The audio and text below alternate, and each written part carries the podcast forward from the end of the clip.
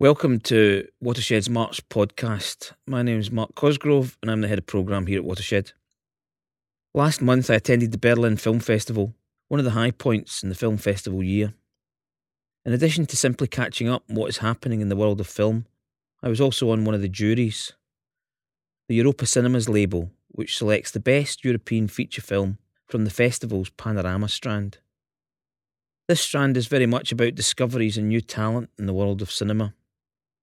There were 12 eligible European films, and we were looking for the film which had the most potential to cross national boundaries and which would appeal to wider audiences across Europe.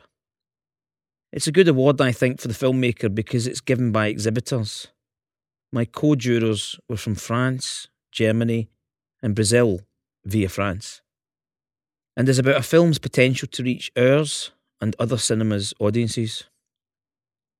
As I worked my way through the films, I became very aware of those films which would play extremely well in their own country, but which would find it difficult beyond that. A prime example was the Italian comedy Loose Cannons, which I felt would play brilliantly in multiplexes in Italy, but would find it difficult in, for example, the UK. There is an interesting footnote here, I think, about the notion of popular national cinema and so called art house cinema. One cinema's popular or mainstream cinema does not necessarily, and why should it become, art house in another. The French films from a few years ago, Les Visiteurs or Taxi, are probably prime examples of this. They were hugely popular in France, but became specialised fare in the UK by dint of being subtitled. Another title in the Berlinale lineup which to me had another kind of national exclusivity, as it were, was the German film Boundaries. A bunch of young people go to rehearsals for Hamlet in a small village. I watched it with a German audience, and where there were laughs or moments of recognition, I was just left bewildered. Clearly, there was things going on that a German audience would get or be familiar with, which others outside maybe couldn't tune into. The national references were so specific, it just didn't translate. A bit like if the UK's TV programme Casualty was to be shown in German cinemas, I felt. However, there were titles that worked, and indeed two of the strongest worked at the level of the nationally specific, but resonated wider beyond national boundaries. The first was Kawasaki's Rose from the Czech Republic, about an eminent respected doctor whose hidden past in the communist era catches up with him. The fragility of relationships is a universal resonance. The unanimous winner was the German film When We Leave, a confident first time feature film about the sensitive subject of family honour within a Turkish migrant population. The themes of cultural difference, family values, and the role of women has a very real, timely relevance, and I hope the film may well get a UK distributor. I am pleased that there was a unanimous decision because beyond that, there was an intriguing gender split in the jury. The women were comfortable supporting the overplayed humour of the aforementioned Italian gay comedy, and the men were happy to relish the deadpan melancholy of the Finnish comedy Bad Family.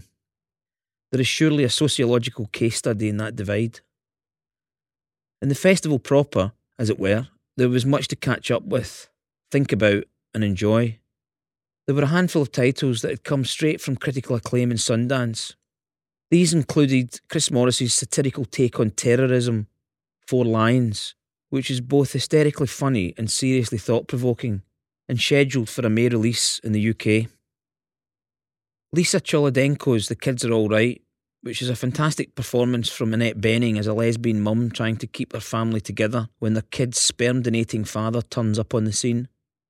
Actually, all performances from Julianne Moore, Mark Ruffalo, and the rest of the cast are wonderful, the script is excellent, a really enjoyable film. Winter's Bone, the winner from Sundance, is an altogether different experience. A tough story of survival in the harsh hinterlands of America with not a star in sight. And of course, there was Exit Through the Gift Shop from graffiti artist, provocateur Banksy. A spoof documentary, or is it, about a filmmaker documenting graffiti artists who becomes bigger than them all. There is a sharp intelligence here, with some serious poking of fun at the myth making and pretensions that surround the modern art world. I have described it thus it will do for graffiti what Spinal Tap did for music. Exit through the gift shop opens on Friday, the 5th of March at Watershed. Elsewhere, Roman Polanski was back on thrilling form with the adaptation of Robert Harris's The Ghostwriter, a book written with a lot of passion about a former Prime Minister who's called to account for his decision to take the country to war. Ring any bells? Well, the author used to be friends with Tony Blair. Polanski cranks the tension with relish and great cinematic ease and with hints of Chinatown. We will be showing it in April here at Watershed. A highlight for me was the Norwegian film A Somewhat Gentle Man, starring Stellan Skarsgård as a newly released criminal trying to go straight and finally get to know his grown up son, but drawn inexorably back towards a life of crime. It's great fun and good to see Skarsgård in a lead role again it has the most jaw dropping sex scenes I've come across and gives the dark humour of the Coen brothers a serious run for their money. Again, it's another European film I hope that will get a UK distributor and will screen at Watershed soon. That's all for this month.